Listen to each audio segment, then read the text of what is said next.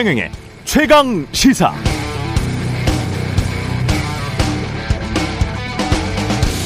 네, 제가 지금 읽어드리는 내용은 4월 15일 제가 오프닝을 했던 내용인데요. 잘 한번 들어보십시오. 윤석열 전 총장이 공정이라는 시대 정신을 완전히 자기 것으로 만들어 버렸다. 김종인 위원장이 이렇게 말했는데 이렇게 말한 걸로만 판단한다면 공정 담론이 윤석열 전 총장에 유리할 것 같지만 그렇지 않습니다. 오히려 불리합니다. 세익스피어의 소설 베니스의 상인에는 돈을 못 갚으면 사람의 살 1파운드를 베겠다는 샤일록이라는 상인이 등장하는데요. 그런데 피를 흘리지 않고 정확히 사람의 살만 베라는 재판관의 판결 때문에 이를 실행하지는 못하죠. 공정 담론과 관련해서 윤 전 총장이 불리한 이유는 윤 전 총장은 이미 검사로서 사람의 살을 베어버렸기 때문입니다. 이미 남의 죄를 재단했던 전력이 있는 상황에서 윤 전 총장의 장모, 부인의 각종 의혹이 다시 세상의 주목을 받게 된다면 그리고 이른바 조국 사태처럼 정확히 그때 그만큼 했듯이 그만한 양의 살을 베어야 공정한 것 아니냐는 민심의 요구가 거세진다면 이걸 과연 어떻게 감당할 수 있을까? 정치는 민심 또는 시대의 향배에 따라 변화하는 공정과 자유라는 사뭇 상반된 가치들의 최적의 균형점을 찾아가는 과정인데요. 그런데 윤 전 총장은 이미 공정의 화신으로 각인됐습니다. 이러면 불리합니다. 오히려 공정을 추구하면 추구할수록 스스로 공정의 수렁에 빠질 가능성이 농후합니다. 그러나 이 모든 불리함에도 불구하고 만약 민주당이 재보궐 선거 전후에 보였던 행태처럼 계속 안일하게 행동하면서 자멸한다면 공정에 관한 그 모두, 모든 불리한 조건도 극복될 가능성이 높습니다. 제가 다시 읽어드렸는데요. 이게 지금 4월 15일 오프닝 중 일부를 읽어드렸습니다. 12월 16일 오늘 더 유효한 것 같습니다.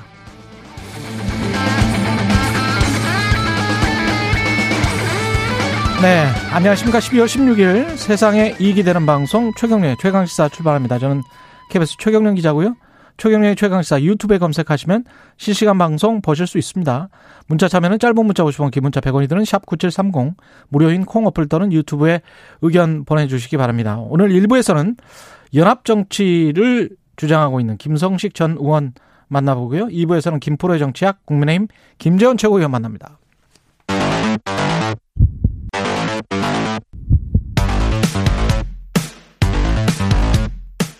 오늘 아침 가장 뜨거운 뉴스 뉴스 언박싱 자 뉴스 unboxing 시작합니다. 민동기 기자 김민하 평론가 나와 있습니다. 안녕하십니까? 안녕하십니까? 아, 오프닝 재방송이라는 또 기록을 세웠습니다. 네. 아, 저는 시대를 앞서가는 오프닝이다. 아니 4월달에 제가 예견을 분명히 했고 그게 그대로 재현되는 양상에 다시 한번 들춰봤습니다. 다소 이제 예. 자아도취적인 데가 있어요. 자아도취적인 데가 있죠. 아 쑥스럽군요. 죄송합니다. 겸손해야 되는, 원래 스타는 그런 게 있어야 예, 돼요. 네. 겸손해야 되는데 죄송합니다. 예. 일상 회복이 이제 스톱이 됐습니다. 예. 네. 정부가 이제 고강도 사회적 거리두기 시행을 어제 공식화했습니다. 음. 오늘 오전에 브리핑을 가질 예정인데요. 연말까지 2주간 적용할 거리두기 강화안 하고요. 소상공인 자영업자 손실보상 방안을 발표할 예정입니다. 지금 언론 보도를 보니까 사적 모임은 현행 수도권은 6명, 비수도권은 8명으로 되어 있거든요. 4명으로 제한하는 방안이 유력하다 이렇게 보도를 하고 있고요. 그리고 식당, 카페 등 다중이용시설 영업시간은 오후 9시까지로 제한하는 방안이 유력하다 이런 내용들이 많습니다. 다만 업종별로는 영업시간에 차등을 둘 방침이라고 하고요. 다만 그 사적 모임 인원 제한과 관련해서는 아직 정부가 최종 방침을 못 정한 것으로 보이는데 수도권은 4명, 비수도권은 6명으로 할지 아니면 전국적으로 4명 이하로 할지를 두고 막판 고심 중이라고 합니다. 아, 이르면 이번 주말부터 시행하고요. 2주 정도 시행한 후에 유행 상황에 따라서 연장 여부를 결정할 방침인데 또 정부가 당정 협의에서 영업 시간 제한뿐만 아니라 인원 제한도 보정할 수 있도록 손실보상법 시행령을 개정하겠다 이런 방침도 밝혔습니다. 그러니까 이게 어 아무래도 지금 상황이 이제 뭐 심각하다 이건 뭐 누구나 알고 있는 사실이고 그래서 원래는 이제 내일 발표할 이제 예정이었는데 오늘로 앞당긴 거거든요. 그래서 최대한 그래도 어쨌든 방향을 결정했으면 결정을 빨라야 된다고 생각하고요. 그리고 이제 아무래도 자영업자 단체나 이런 데서는 지금 크게 반발을 하고 있습니다. 그래서 광화문에서 지금 뭐 대형 집회를 할 것이다. 아, 22일 날 뭐 할 것이다. 뭐 이런 얘기 나오고 있는데 근데 이제 이게 아무래도 뭐 여러모로 자영업자들에 대한 고통이나 이런 것들을 다시 이제 좀 어, 안겨줄 수밖에 없는 문제가 있어서 지금 말씀하신 대로 당정협이나 이런 걸 통해 가지고 더 이제 더 많이 보상해 줄 수 있는 방안을 찾는 게 중요한 것 같고 이걸 넘어서 가지고 정치권의 합의나 이런 것도 필요할 것 같고요. 그리고 오늘 이제 신문을 보는데 어, 보수 언론 같은 경우에는 정치 방역을 하다가 실패한 거다 이렇게 평가를 하고 있어요. 그런데 음. 저는 정부가 당연히 이제 실기한 거에 대해서 그리고 제대로 준비를 하지 않은 상황에서 일상적 단계 회복에 들어섰다라는 거에 대해서는 이제 뭐 평가할 수 있고 비판할 수 있다고 보는데 그게 정치 방역을 했기 때문이냐 여긴 저는 의문을 제기해야 된다고 봅니다. 왜냐하면 도, 돌이켜 보시면 지난 여름 가을 쭉 지나는 과정에서 이 정치권은 물론이고 뭐 언론도 다들 이런 이 사회적 거리두기를 계속해서는 심하다. 그렇죠. 예. 유지 불가능하다. 옥죄기식 방역 때문에 자영업자들 고통이 너무 심하다. 음. 이거 하지 말고 단계적 일상회복 하자라고 다 입을 모아서 얘기했거든요. 예. 그때 그렇게 주장했던 신문들입니다. 음. 저는 이게 신문이 무슨 뭐 이렇게 방역을 책임져야 된다고 생각하지는 않지만 적어도 이게 그러면 그게 정치 방역에 의한 거냐. 음. 그 정치 방역이라고 한다면 그 정치 방역의 이익을 다 담당한 거잖아요. 그러면 언론도. 저는 그렇게 접근해서는 이 문제를 제대로 볼 수가 없는 것이기 때문에 예. 좀 제대로 비판할 것은 비판하고 또 대안을 같이 만들고 이런 게 필요하다고 봅니다. 오늘 일부 신문 보도를 보면은 예. 불과 한 서너 달 전에 음. 자신들이 보도했던 내용을 정면으로 부인하고 있는 내용들이 많습니다. 근데 우리 언론이 가장 심한 게 특히 이런 부분이 이제 경제 정책에서 나타나는데요.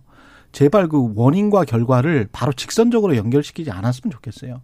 최소한 다섯 가지 이상의 요인이 있고 딜레마적 상황이 늘 있습니다. 그리고 구조 환경이 있고 거기에 이제 플레이어 정부랄지 정치인이랄지 특히 또 언론도 지금 그렇죠. 어떤 영향을 미치거든요. 심리적으로 봤을 때.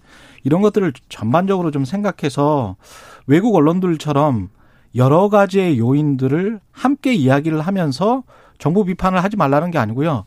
정부를 비판을 제대로 해야 된다는 거예요. 그렇습니다. 그래야 아프다는 겁니다. 근데 계속 이렇게 언론이 한쪽 언론은 계속 정치적으로만 보여버리면 그러면 정부가 아파하지를 않아요.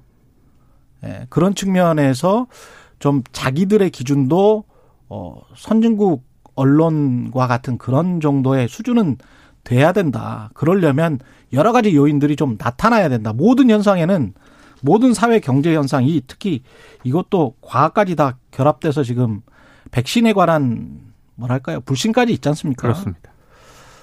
근데 한편에서는 또 백신에 대한 불신을 또 부추기는 또 세력들도 있단 말이죠. 온갖 얘기가 다 나오고 있어요. 백신에 예. 대한 가짜 뉴스를 여기서 다 소개해 드릴 수는 없는 거지만 오히려 그렇죠. 그게 이제 가짜 뉴스를 퍼뜨리는 결과가 될 거기 때문에 예. 온갖 얘기가 다 나오는데 이것도 사실 이 방역 당국과 정부가 이러한 이제 어, 백신에 대한 어떤 불안감이나 이런 걸 해소하기 위해서 여러 가지 정책을 또 써야 되고 노력을 해야 되는 건 사실이지만 음. 그러한 것들을 또 언론이나 또는 이제 뭐 일부 이제 세력들이 그렇게 재생산하고 뭐 이런 것에 대해서는 또 강력하게 비판을 해야 되는 거거든요. 그 모든 것을 그냥 또 다 어떤 정부가 잘못해갖고 생긴 일이다라고만 하는 것은 또 일면적인 것만 보는 것이기 때문에 왜 그렇게 됐는가를 이 어, 진실한 어떤 영역에서 짚는 게 저는 필요하다고 생각합니다. 제가 한 가지만 예를 들어드릴게요. 백신의 부작용이 분명히 100만 명에 서너 명 정도로 나타나죠. 그렇죠? 근데 백신을 안 맞고 10대, 20대가 가령 걸렸어요. 네. 코로나에 걸렸는데 그 이후에 미각이 상실돼서 지금 brain fog라는 어떤 현상이 나타나는 것에 관해 의사들도 굉장히 걱정을 하고 있거든요. 근데 관련된 보도 혹시 들어보셨어요? 후유증에 후유증에 대해서 관한 네. 관련된 보도를 혹시 들어보셨어요? 음, 거의 없어요, 한국에서는. 네. 부작용에 관해서만 이야기를 하고 외신에서 있거든요. 정보를 얻는 그럼요. 네. 음. 아니 지금 논문들에서도 계속 지금 나오고 있고 제가 의사 그 분들이 많기 때문에 주변에서 계속 듣고 있는데 관련해서 그러면은 이- 이것이 주는 편익과 손해, 이것이 주는 또 백신이 주는 부작용과 어떤 이익 이런 것들을 좀 균형적으로 보도가 나와야 될 텐데 전혀 과학적이지도 아- 않고 공정하지도 않습니다. 이거는 뭐 하자는 건지 모르겠습니다. 예. 이렇게 에, 한쪽 방향으로 몰아버리면 그러면 사회가 그 다음 정부에서도 정말 어떤 정부가 들어서든 간에 이런 식으로는 안 했으면 좋겠어요. 예. 뭔가 우리가 좀 앞으로 나아가고 잘 되고 안정되고 어, 잘 살려고 하는 거잖아요. 언론 활동도. 그렇습니다. 예. 김건희 씨 관련된 허위 경력 의혹 논란 그리고 윤석열 후보는 화를 냈다가 나중에는 시적절하다. 김건희 씨 발언에 관해서 이렇게 어, 어제 이야기를 김건희 했네요. 씨 인터뷰가 두 군데서 나왔습니다. 연합뉴스 인터뷰인데요. 허위 경력 의혹 논란에 대해서 사실관계 여부를 떠나 국민 여러분께 심려를 끝 끼쳐드린 점에 대해서 사과할 의향이 있다. 처음에는 의향이 있다라고 얘기를 했다가 음. 곧바로 사과드린다. 이렇게 이제 좀 입장을 바꿨고요. 예. 어, 윤석열 후보의 배우자로서 공개 활동을 언제 시작하느냐 이런 연합뉴스 기자 질문에 아직 드릴 말씀이 없다 이렇게 얘기를 했습니다. 김의겸 열린민주당 의원이 어제 김건희 씨와 관련해서 YTN이 인터뷰를 하지 않았습니까? 그 YTN 기자에게 이렇게 이제 뭐 공격적인 질문을 좀 했겠죠. 근데 음. 그 과정에서 당신도 기자도 털면 안 나올 줄 아느냐 뭐 이런 얘기를 했다라고 하고요. 예. 이거를 어, 굉장히 지금 YTN에서도 보도를 할지 말지 신중하게 검토를 하고 있다. 이런 얘기를 김의겸 의원의 주장을 주장인데 그렇게 한 거죠. 예, YTN이 이거 관련해서는 그 녹취록이 분명히 있을 텐데. 녹취 파일을 가지고 있습니다. 예. 예. 예, 그래서 그래서 또 YTN은 김의겸 의원의 이런 말에 대해서는 또 음. 아니라고 하고 있어요 일단은. 근데 어, 이제 뭐 사실 그렇죠. 여부를 확인해 봐야 되겠지만 네. 그래도 또이 부분과 관련돼서는 김의겸 의원이 언론인 출신인데 예. 이게 뭐, 어, 사실 언론의 입장도 곤란한 거 아닙니까? 보도하지 않은 내용이나 이런 것들을 이제, 어, 특정 정당의 의원이 이렇게 좀 공개하는 이런 모양새는 좀 그렇죠. 그래서 그렇죠. 그런 예. 것에 대한 나름의 가이드라인이나 이런 것들을 지킬 필요가 있다고 생각이 되고요. 예. 그리고 이게, 어, 김건희 씨가 이렇게 어쨌든 사과라는 것을 했지만 정확하게 뭐에 대해서 어떤 입장을 가지고 사과를 하는 건지는 불분명하거든요. 예. 왜냐하면 사실관계 이런 걸 다 떠나가지고 사과를 한다 이렇게 얘기를 하고 있기 때문에 음. 그래서 사과라는 게 이걸로 끝날 것 같지 않고 추가적인 윤석열 후보 본인의 입장 표명이나 이런 게 있어야 될 것 같은데 어제는 일단 지금 말씀하신 대로 이제 어 적절한 어, 표명 이의사 표명이라고 적절한 태도라고 생각한다라고 얘기를 했습니다.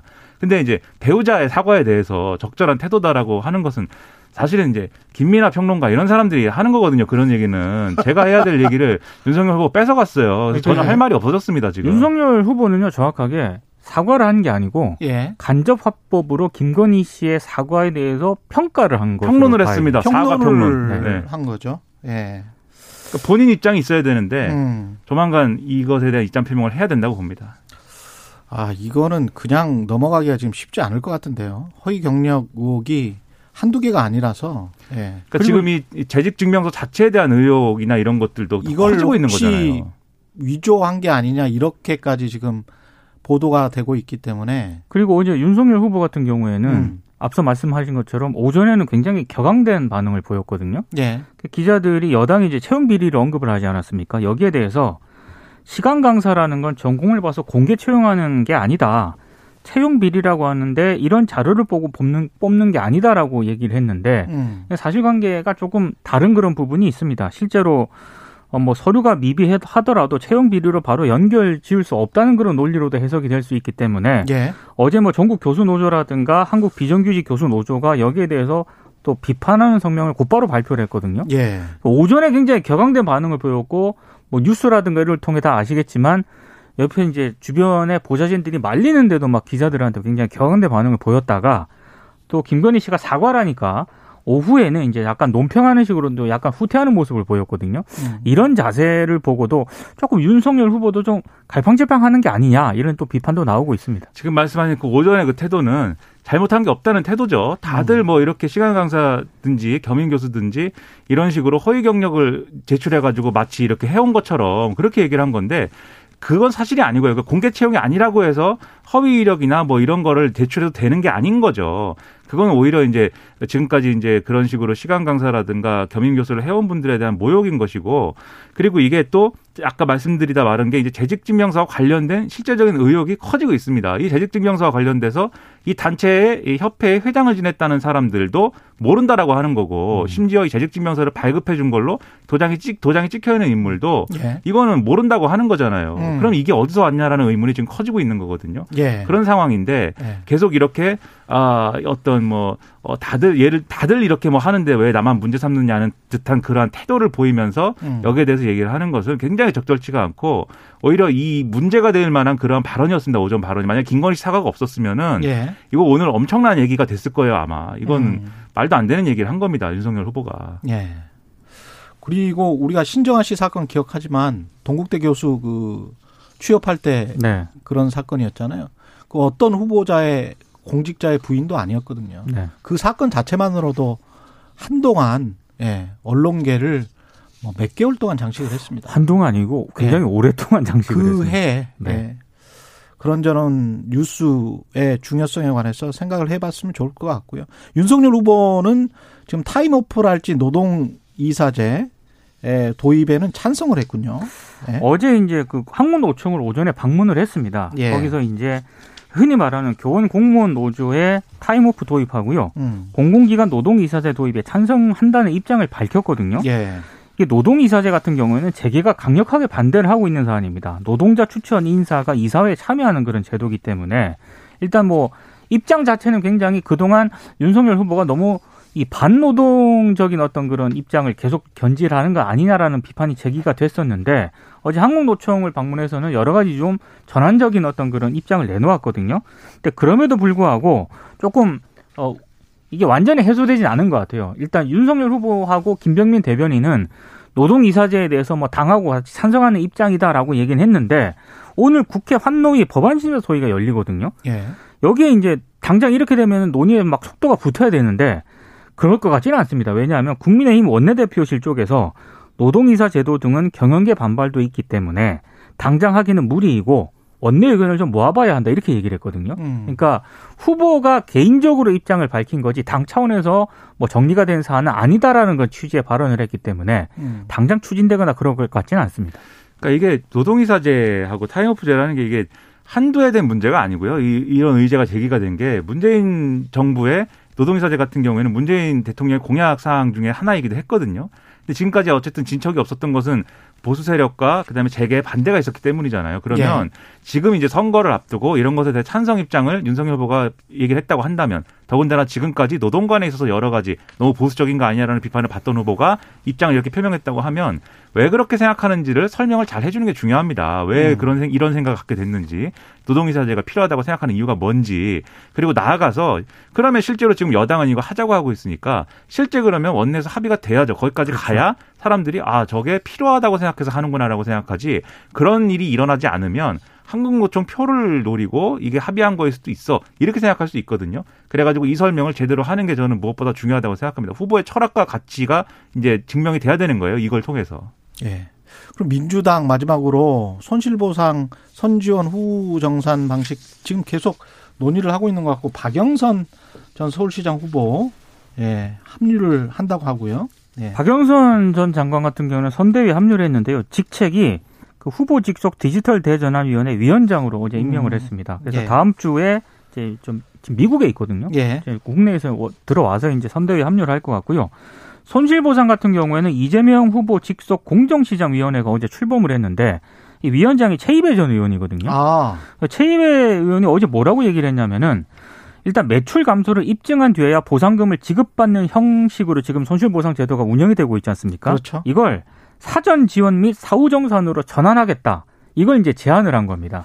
처음부터 이렇게 했었어야 된다. 그러니까요. 제가 너무 네. 3년 동안 주장하고 있는 너무 겁니다. 늦은 네. 지금 경제 네, 경제쇼 할- 경제쇼 할 때부터 이거는 이런 아, 식으로 하면 안 된다라고 경제쇼 했는데. 재방송까지 여기서. 네. 근데 이게 결국은 100조 원 얘기를 민주당이 예. 지금 점령해 버리는 수순으로 가는 거예요. 그러면 그렇죠. 여기에 대해서 이 처음에 100조 원 얘기를 꺼낸 이 김종인 위원장이나 국민의힘도 입장 표명할 필요가 있고요. 지금 100조 원 얘기만 있고 실질적으로는 다 후퇴하고 있고 음. 내용을 지금 민주당이 만드는 듯한 분위기로 가고 있거든요. 예. 물론 재원 문제는 남아 있습니다. 일단은 본 예산에 편성된 거를 쓰고 필요하면 추경을 편성하는 방향으로 논의를 해보자라는 건데 음. 그러면 추경 편성이나 이런 데도 국민의힘이 적- 이좀 적극적으로 나와야죠. 그러면. 예. 뉴스 unboxing 민동기 기자 김민하 평론가였습니다. 고맙습니다. 고맙습니다. 고맙습니다. KBS 일라디오 최경영의 최강시사 듣고 계신 지금 시각은 7시 39분입니다. 오늘 하루 이슈의 중심. 당신의 아침을 책임지는 직격 인터뷰. 여러분은 지금 KBS 일라디오 최경영의 최강 시사와 함께하고 계십니다. 거대 양당의 적대적 공정구조를 깨뜨리고 다당제와 연합정치로 혁신해야 한다. 김성식 전 의원, 더불어민주당, 국민의힘 양 캠프에 합류하지 않고요. 어, 연합정치해야 된다. 계속 이렇게 말씀을 하고 계시는데 직접 연결돼 있습니다. 안녕하세요. 네, 김성식입니다. 예. 18대, 20대 국회의원 지내신 재선 의원이고 언론에 한동안 뵙지를 못했네요. 그동안 어떻게 지내셨습니까? 네, 그동안 뭐 정치 개혁도 제대로 이루지 못하고 그래서 예. 어, 젊은 미래 세대에게 길을 좀 열어주기 위해서 제 지역구 관악구에서 불출마 선언도 해서 음. 어, 했고요. 예. 그다음에 정책 대선 정책을 좀 가다듬어서 어, 싸우는 대선뿐만 아니라 이 정책 공론이 이루어지는 대선을 만들기 위해서 대선 정책 아젠다도 한 1년 정도 준비해서 만들었습니다. 보람이 있었습니다. 아, 예. 그래서 그거를 대선 정책 아젠다를 만들어서 각 후보 진영에 이렇게 주시는 겁니까? 네, 이미 다 배보되었고요. 예. 다운로드를 많이 받아 가셨고요. 예. 어, 특히 전자책으로도 바, 어, 발행을 했고 사회공헌 차원으로 금액을 영원으로 매겼거든요. 아, 일반인들도 그러면 가서 볼 수 있네요? 네, 그렇습니다. 아젠다 K2022 에, 이렇게 구매하시면 금액이 영원이기 때문에 영원이군요. 예. 돈을 안 들이고 아. 수 있습니다. 공익적인 차원에서 그냥 다 공개를 하셨군요. 아젠다 네, K 그렇습니다. 2022. 네. 22입니다. 예, 예. 거기에서 뭐 총론 부분 예. 저의 손이 많이 묻어 있기 때문에 봐 주시면 예. 제식을 또 전달할 수 있을 것 같습니다. 지금 한국 정치가 뭐가 문제고 어떻게 해야 된다라고 생각을 하세요? 근데 이제 악순환의 도돌이표 아니겠습니까? 예. 뭐 대통령이라는 권력을 놓고 처절하게 싸우고 이긴 네. 쪽은 환호하고 음. 국정은 매, 매번 실, 실패 내지 실망으로 돌아가고 예. 이 도돌이표 악순환을 해소하지 못한 채 음. 또다시 극심한 진영 대립 속에서 정책과 인물은 사라지고 이런 그 극한적인 에, 또 재앙제 대통령의 그 권한을 잡기 위한 전쟁판이 벌어져 있으니까요. 예. 어, 대한민국의 미래와 우리 국민의 삶이 다 걱정이 되는 거죠. 근데 뭐 지금 국민들께서도 예. 누가 더 좋은가를 따지는 선거가 아니라 누가 더 싫은가라는 선거가 되었다고 참 걱정들 많이 하시지 않습니까? 그렇습니다. 근데 그 양 거대 정당이 뭐 의석수로 따지면 100 한 70석에 100석에 이러니까 300석 중에서 270석 정도를 가져가 있는 거잖아요. 예. 이런 어떤 정치 현실에서 어떻게 연합 정치가 가능할까요? 네, 전 뭐 방금 앵커께서 말씀하셨듯이 예. 지금 거대 두 정당으로는 도저히 담을 수 없는 이 좀 중도적이거나 상식을 가진 국민들이 많이 계시고요. 예. 특히 조직화되지 않고 힘이 없는 가령 비정규직이라든가 청년이라든가 여성이라든가 이런 분들은 정치적으로 지금 목소리를 못 내고 있거든요. 그렇죠. 그래서 예. 단순히 두 당의 목소리로만은 국정을 민주적으로 잘 운영해 나갈 수도 없고 문제를 해결할 수도 없습니다. 굵은 문제들을. 예. 따라서 이제 유럽이나 이런 데서는 어 이제 그 정당들 간에 어 서로 연합을 해서 정책에 주고받기를 하고 음. 열린 내각도 만들어서 국민에게 약속을 하고 예. 그다음에 그 일할 사람도 분명히 드러내게 하고 그렇게 해서 4년 동안 그 지킨 약속의 틀에서 정책을 안정적으로 집행해 가거든요. 예. 이제 우리나라도 이제 땜질 처방 이런 거 해가지고 국민의 삶이 개선되지 않는다는 것은 너무나 불보듯이 뻔해졌고 이제 유권자들이 많은 잘 알죠. 개선을 예. 해야 되니까요. 예. 그러면 연정을 해야 됩니다. 연정을 해야 된다. 그러면 그러니까 오히려 극단적인 대립의 끝에서 예. 각국도 연정을 시작하거든요. 아. 우리도 그럴 수 있다고 생각합니다. 예. 너무 이, 렇게 대립해봐야 되는 일은 하나도 없으니까 네, 네. 그걸 교훈으로 삼아서. 근데 이제 그러면 대통령 지금 후보들이 제시한 정책 중에서 혹시 연정을 해서 뭐 같이 공통으로 끌고 갈 수 있는 정책들이 있습니까? 뭐 그동안 안에는 열혈 지지자들만 좀 쳐다보는 그런 캠페인을 했기 때문에 예. 뭐별 정책이라는 게 눈에 띄는 건 없었고요. 예. 앞으로 그 후보나 캠프들이 그 국민을 위한 정책을 많이 내야 될 것 같고요. 예. 그런데 부동산 정책만 하더라도 지금 대다수 국민들은 정권이 바뀌나 안 바뀌나 그것만 쳐다보고 있을 정도로 부동산 시장이 그렇죠. 어 정권에 따라서 정책이 너무 크게 스윙을 하면 그게 시장에서 정책이 먹히지 않지 않습니까? 그렇습니다. 연정이 필요하고요. 음. 그런 의미에서 각 후보들은 자신들이 집권을 하게 되면 다른 정당들과 혹은 어, 민간의 훌륭한 정책 전문가들과 더불어서 어떻게 정책을 주고받기를 해서 타협을 이루어내고 아, 정책을 추진할 것인가 국정 운영 방식의 새로운 틀부터 제시를 해야 됩니다. 근데 이런 제시는 아무도 하고 있지 않습니다. 예.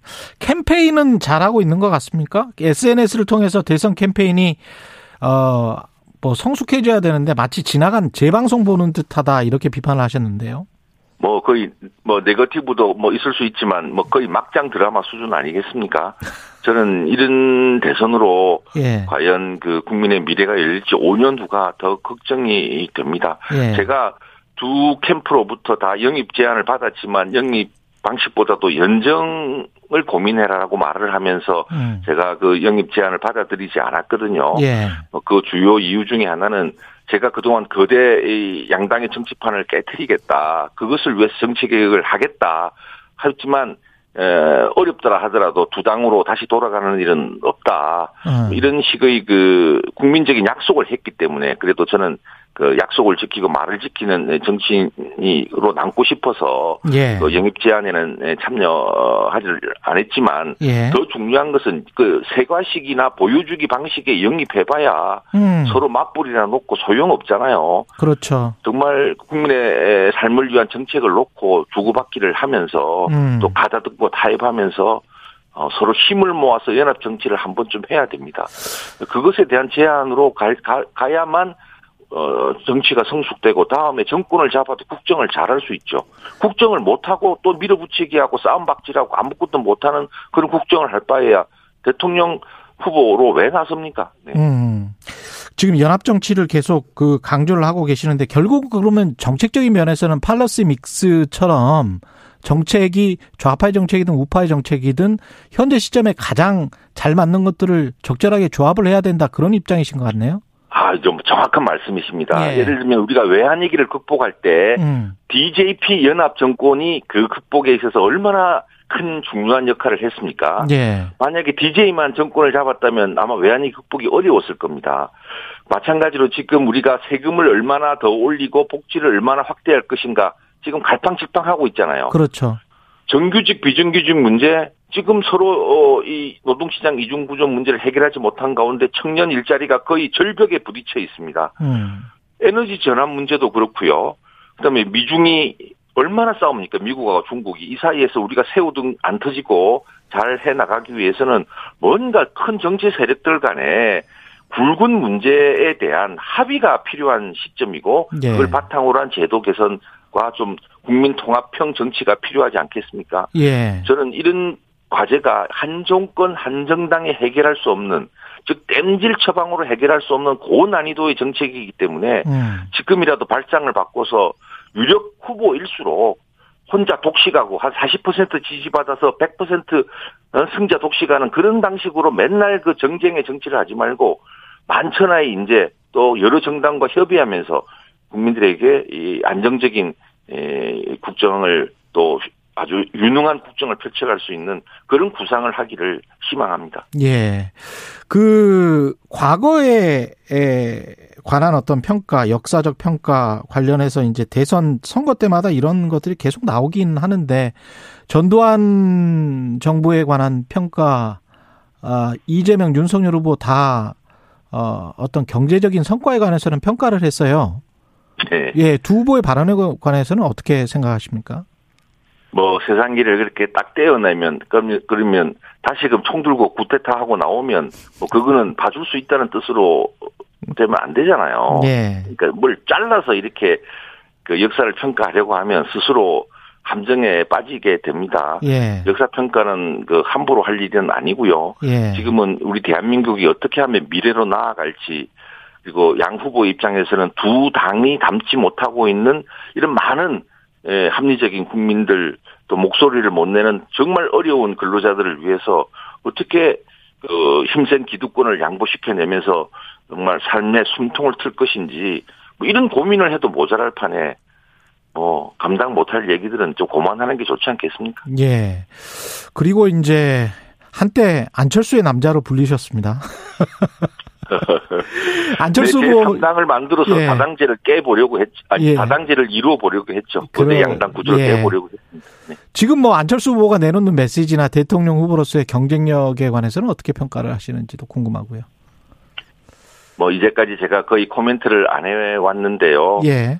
에, 뭐 간혹 동네 분들은 이미 국힘당하고 통합한 거 아니냐라는 이런 그 인식을 갖고 있어요. 예. 네, 그동안 제3의 길 어, 거대 양당 체제를 깨뜨리기 위한 노력을 일관되게 해왔더라면 음. 어, 더 좋았을지 않았을까 하는 뭐 개인적인 생각을 갖고 있습니다만 또 예. 본인도 본인대로 고민이 많겠죠. 네. 예. 이재명, 윤석열 두 사람 다 아니다입니까? 아니면 이재명, 윤석열의 좋은 정책들이 있으면 뭐 합치는 그런 모습이 한국을 바꿀 수 있다는 겁니까? 네, 지금 어 저는 이 청와대 비서들이 국정을 좌지우지하는 예. 이 제왕적 대통령제로는 아까도 음. 말씀드린 복지라든가 조세라든가 예. 에너지 전환이라든가 일자리 문제를 못 푼다고 저는 확신을 하고 있습니다. 권력 구조의 개편. 그래서 예. 아니, 그러니까 뭐 개헌까지 안 가더라도요. 예, 예. 이미 DJP 연합의 사례가 있고 어. 어, 고 노무현 대통령께서 선거제도 개혁이라는 큰 문제를 해결한다면 총리 국무총리를 국회에 추천하면 그대로 받겠다라고 말, 말씀하신 적이 있거든요. 아. 저는 정치인들이 결심만 한다면 음. 후보들이 결심만 한다면 지금 제도로도. 예. 예, 올란 그 40% 지지였고 100% 승자 도식하면 독식하면서 밀어붙여서 자기도 성공하지 못하고 음. 국민들에게는 어려움만 안기는 그런 것을 반복할 필요가 없잖아요. 알겠습니다. 그런 아. 차원에서 제가 계속 드리는 얘기고요. 예. 결심만 하시면 됩니다. 국정 운영 방식이 제일 중요합니다. 박근혜 정부와 문재인 정부보다 우리는 어떻게 다르게 국정 운영을 하겠다라는 것을 국민들 앞에 보여줘야 됩니다. 국정 하우. 운영에 예. 관한 하는 두 김성식 정부 다. 전 의원이었습니다. 고맙습니다. 네네 감사합니다.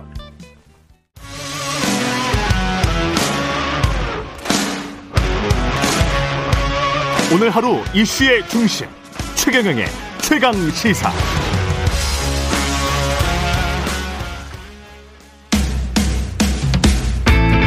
여의도 정치구단 김재원이 말한다. 김프로의 정치학. 예, 여의도 최고의 전략가 정치 구단 국민의힘 김재원 최고위원과 여의도 정치 구석구석을 들여다보겠습니다. 월간 김포로의 정치학 김재원 국민의힘 최고위원 나오셨습니다. 안녕하십니까? 안녕하세요. 월간에 매 이렇게 나오시는데 나올 때마다 다 그러니까 이게 흐름이 있잖아요, 정치가. 네.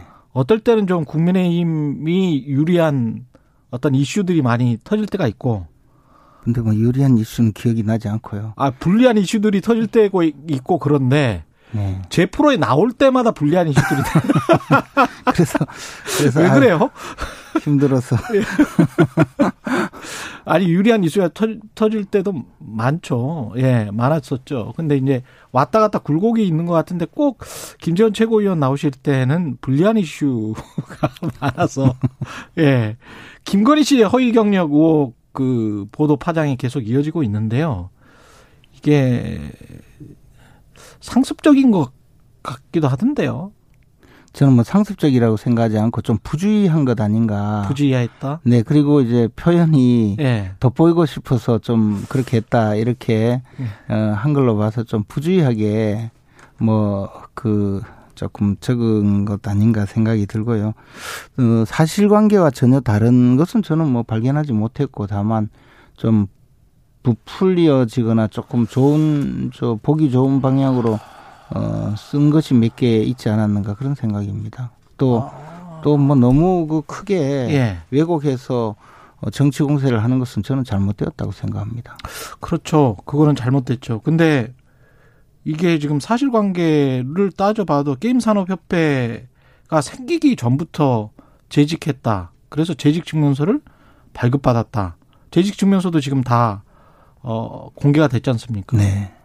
그러면 이게 완전히 사실관계가 다른 거 아니에요?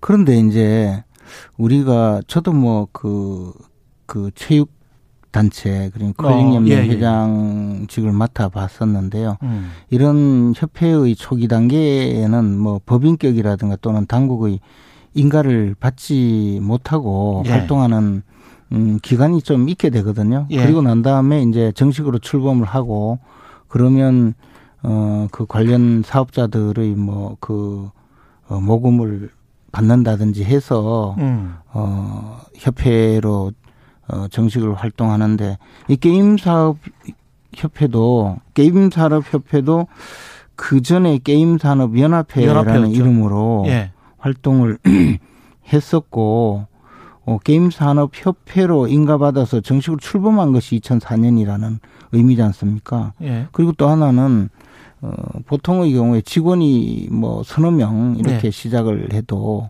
이사라는 이름으로 그게 뭐 정식으로 어, 법인격을 취득하지 않았기 때문에 사실 이름만 이사인 경우가 있죠. 그래서 뭐 이사라는 이름으로 어, 십수 명이 활동을 하거나 뭐 명함만 세게 주거나 그것도 없이 그냥 이사로서 좀 도와주세요. 이렇게 해서 시작하는 경우가 다반사거든요. 제가 그 직원 네명이었던 음, 체육단체의 회장을 맡을 때도 음. 이사가 20명이었어요. 근데, 근데 이사가 1년에 한 번 정도 예. 이사회를 소집해서 그때는 물론 이사가 정식으로 이사회가 구성이 돼 있고 정관도 어. 있고 이러니까 활동을 할 때 이사회도 소집하고 회의록도 작성하고 하죠. 근데 이제 제가 봤을 때 이런 이사라는 이름으로 어 활동을 실제 그 게임 산업 협회가 제대로 어 이사회를 구성하고 했는지 그런 것을 다 봐야 되겠지만 어쨌거나 그, 그 재직 증명서를 발급하고 그런 내용 전체가 무조건 가짜다 이렇게 이야기하기는 저는 아직 확인되지 않은 사실도 많이 있다고 봅니다. 근데 사실은 그 연합회 시절부터 사무국장을 했던 분이 페이스북에 글을 썼어요. 근데 이제 그분도 그때 당시 사무국장은 아니었죠. 연합회 시절부터 사무국장과 정책실장을 두루 거쳐서 했었고 그분 글이 기억나는 게 연합회 시절에는 개인 소유의 회장 개인 소유의 건물이었고 네. 그 다음에는 저쪽에 그러니까 다른 사무실들과 같이 있는 대형 빌딩에 계속 있었기 때문에 그렇기 때문에 그 사무실에서 본 적은 없다. 그래서 제가 이 예. 이야기를 여기에 뭐 날짜하고 모든 것이 다 네. 예, 사실관계에 맞다고 말씀드리는 것이 아니고 어. 어, 발급하는 사람의 착오일 수도 있고 발급한 사람의 착오일 수 있다? 그럴 수도 있죠. 그리고 아니 또 본인이 요구를 하는 거 아닙니까 경력증명서는? 본인이 요구해도 예. 그 발급하는 사람이 이제 재직 기간이라든가 사실관계를 확인해서 맞으면 발급하는 것 아니겠습니까? 예. 요구야. 아, 저 재직 증명서 하나 떼주세요. 뭐 또는 경력 증명서 떼주세요. 이렇게 음. 하는데 뭐 이 저 문서 자체가 보면 그때 당시에 직인도 없었던 것 같아요. 그죠? 그러니까 음. 회장 개인 도장을 찍고 이렇게 했지 않습니까? 그 회장 개인 도장과 밑에 보면은 사무국장. 국장, 사무국장 도장이 근데 둘 다 이게 반반씩 찍혀가지고 그것도 좀 직인이 네. 직인이 아니에요. 이, 그러니까 아니, 그 예를 이상, 들어 이상한 도장 형태로 그거보다도 찍혔어요. 예. 이게 게임산업협회라고 하면 예. 재직증명서라고 하면 직인을 찍어야 되잖아요. 직- 직인, 근데 예. 직인이 없던 시절이라잖아요. 그러니까 우리가 이제 뭐그 굉장한 어떤 단체를 생각하면 그럴 수 있는데 예. 그또 하나는 지금 이 이분이 그, 그 김건희 씨가 이 예. 게임산업협회의 재직 증명서를 제출해야만 뭐 겸임 교수로 어 임용이 되고 할 상황도 전혀 아니었단 말이에요. 그건 또 다른 주장이 있더라고요. 그러니까 아니 왜냐하면 현직자가 현직자로서 재직 증명서를 3년 이상 했어야 됐었다라고 주장하는 사람들도 있, 음. 더라고요 예. 모르겠어요. 그거는 제가 확인을 못 했는데요. 예. 그래서 그래서 이 부분에 대해서 음. 어, 조금 더 사실관계가 그 확인이 되는 것이 좀 필요하고 무조건 하나만 이런 저 기간이 좀 잘못되었다 또는 다른 주장을 전부 다 하면서 위조되었다라고 라고 주장하는 것은 저는 좀 너무 나갔다. 예 더군다나 이게 어 이게 작성자가 작성 권한 있는 사람이 음. 그 부실한 기재를 했다고 하면 음. 어, 흔히 말하는 그 허위 사문서 작성이거든요. 처벌 대상이 안 되거든요. 음. 그러니까 작성 권한 없는 사람이 마음대로 뭐 다른 사람 도장을 찍고 이런 내용을 썼다면 그것은 사문서 위조가 되겠지만 이것은 아예 법적으로 그 처벌 대상이 아니란 말이에요. 그리고 처벌 대상이 물론 되는 행위라 하더라도 공소시효 완성되어서 음. 그 형사 소추의 대상은 전혀 아니고 수사의 대상이 아니고. 근데 이제 법적으로만 너무 따지시면 아니 저는 법적으로 따지는 것이 아니고 예.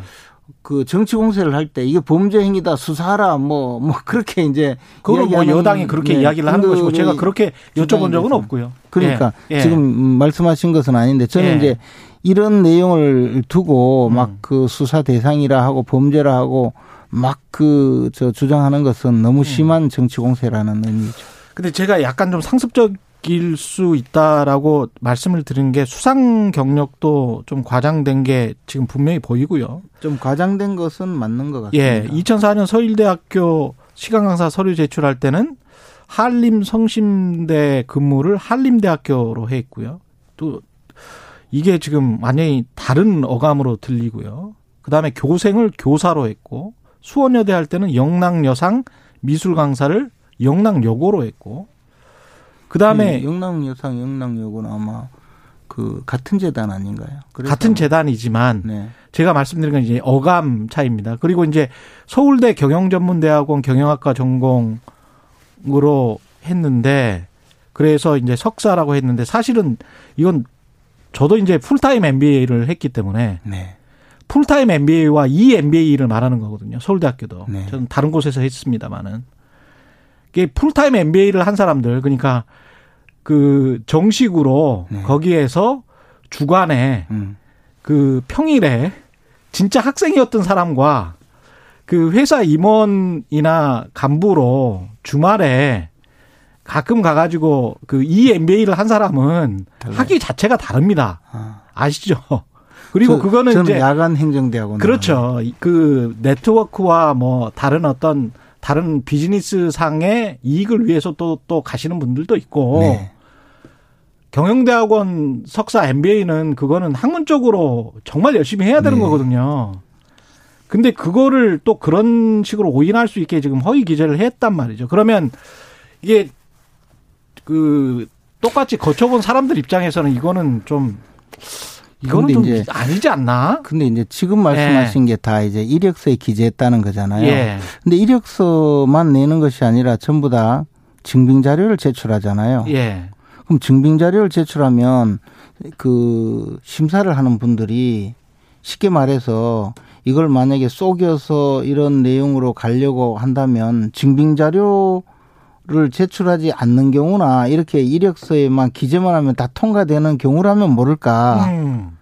저는 이제 그게 더, 어, 우리가 고려를 해야 된다는 거죠. 그러니까 이 부주의하다고 말씀드린 거는 증빙 자료도 없이 이것만 내면 그걸로 통과가 되는 것이라면 지금 말씀하신 대로 부풀리고 막 그 좀 한 건데 증빙 자료가 다 있기 때문에 그렇게 적는 것과 하등 관계없이 실제로 증빙 자료를 통해서 심사를 하거든요. 예. 그럼 이건 부주의한 거죠.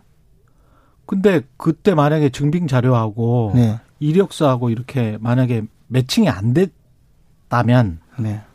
그러면 누구의 잘못인 거죠? 그렇게 되면 그러니까 이제 부주의하게 작성을 부주, 부이, 부주의하게 작성한 것 뿐이다.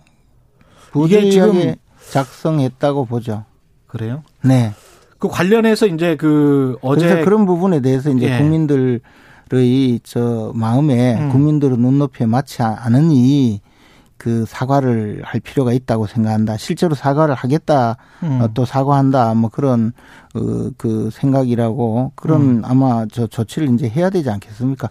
지금 사회자께서 말씀하신 그 예. 내용 자체도 사실 그 이것이 뭐 아예 없는 그, 그 내용 또는 음. 아예 없는 경력을 어, 기재하고 또 그 뭐 아까 말씀하신 학위까지 학위 증명서까지 예. 어, 조작을 했다면 그것은 큰 문제가 되겠지만 그렇죠. 예. 사실은 그, 그 수준, 영락 여고라고 쓰고 영락 여상 그 교생 그 증빙을 제출했다면 그게, 음. 그게 이제, 어, 저 심사하는 과정에 어 뭐 이렇게 썼나 하고 그냥 넘어갈 일 정도가 아닐까 그리고 그것이 잘못되었다면 탈락했겠죠. 제가 2021년 올해 11월 14일에 동아일보 김순떡 대기자가 쓴 칼럼을 그대로 읽어드리면 그가 결혼한 다음에 대학 임용을 위해 경력을 허위로 써냈다거나 도이치모터스 주가 조작에 연루한 의혹이 의혹은 반드시 정리해야 한다. 조국 사태 때 분노했던 2030이 조민과 김건희가 다른 게 뭐냐며 마음을 열지 않는 것도 이 때문이다. 청와대 안주인이 만에 하나 돈에 관심 많다면 큰 문제여서다. 이렇게 지금 동아일보 칼럼이 11월 달에 나온 게 있거든요. 그러니까 이제 예. 관련해서 그러면 이거를 어떻게 그 후보 캠프에서는 정리를 할 건지. 어, 이 부분에 대해서는 저 어제 이미 어 윤석열 후보자의 배우자가 음. 그 국민 눈높이에 맞지 않다. 아, 저 사과드린다고 했고 그 음. 후속 조치를 할 거라고 보고 있습니다. 후속 조치는 어떤 게 될까요? 어, 그 부분에 대해서는 지금 뭐 적절하게 음. 그 협의를 해서 음. 어, 국민들의 마음을 풀어줄 드릴 그런 조치가 그 이- 이- 있지 않겠습니까? 예. 관련돼서 관련된 내용은 아닙니다. 오늘 또 조선일보 단독으로 역으로 또 이재명 후보의 장남 상습 불법 도박 의혹이 나왔습니다. 삼 네, 500만 원 땄다 글 남기기도 했다는 게 이제 헤드라인 제목인데요. 근데 이거는 저 지금 김건희 씨의 그 부주의한 이력서 기재와는 차원이 다른 현재 진행되고 있던 범죄 행위거든요.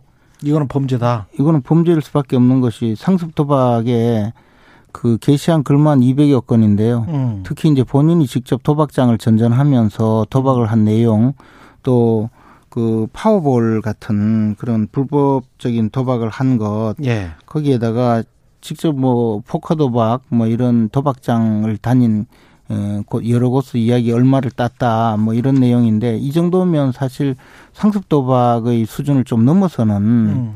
이 스스로가 이- 이 도박 중독이라고 하고 있지 않습니까? 예. 물론 뭐 100% 밝혀진 건 아닌 것 같아요. 이겨야 이기고 싶다라는 그런 저 아이디 닉네임을 사용했네요. 닉네임을 사용하고 예. 본인의 그 인스타 아이디하고 동일하고 또 아. 어, 취재가 들어가니까 인스타그램 아이디 계정을 폐쇄한 걸로 했죠. 봐서 예. 거의 뭐 사실인 것 같은데요, 그러면. 그래도 예. 뭐 사실이라고 단정해서 말씀드릴 수는 없지만 예. 이런 경우에는요. 어, 지금 진행된 범죄 행위이고 음. 어, 제가 보기에는 뭐 그 구속 수사하는 경우도 많은 그런 정도의 수준인데 예. 대통령 후보께서 자신의 아들의 범죄 행위를 어떻게 이제 다룰지 예. 특히 어 만에 하나 자신이 대통령이 되면 이 아들의 범죄 행위를 숨기는 그런 조치를 할 수도 있는 것 아니겠습니까? 그러니까 음. 당장 수사에 들어가야 들어가서 뭐 아들이 어떤 범죄를 저질렀는지 국민 앞에 어 아예 그 드러내는 조치가 필요하죠. 음. 이 부분은 사실 어, 단순히 뭐 도의적인 책임은 문제가 아니고 어, 현재 진행된 범죄 행위이기 때문에 음.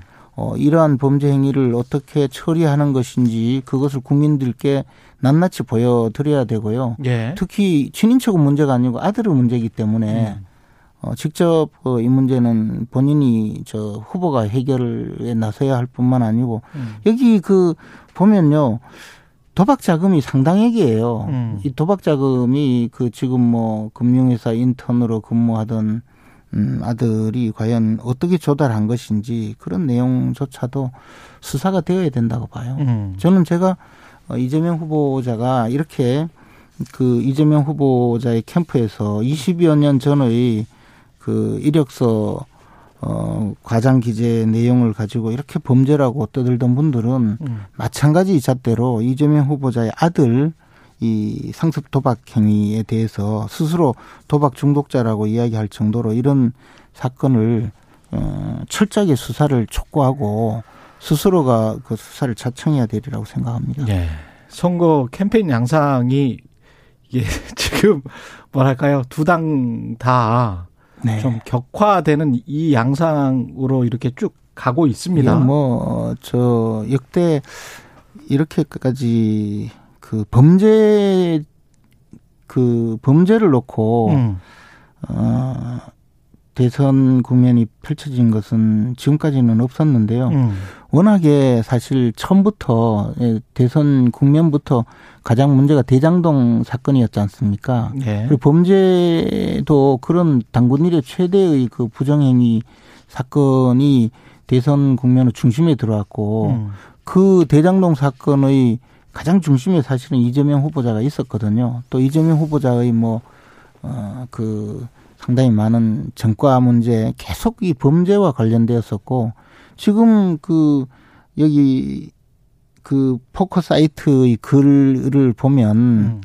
지난 대선 때 해경군 김 씨처럼 또 음. 이런 글을 올려서 문제가 되고 있거든요. 음. 어, 그런 것 자체가 결국은 이게 참 범죄와 연루가 되고 그 범죄에 대해서 또 대선에서 이야기를 해야 되니까 사실 어, 국가의 미래 비전이라든가 또는 지금 국민들이 어, 그 고통을 받고 있는 코로나19 사태라든가 네. 이에 대한 어떤 비전이 나오기가 어려운 참 같이 선거에 참여하고 있었는 저희들도 참 안타깝습니다. 그러나 어쩌겠습니까? 이재명 후보자의 장남 상습 불법 도박 혐의에 대해서는 음. 이재명 후보자 스스로가 어, 확실하게 국민들 앞에 예.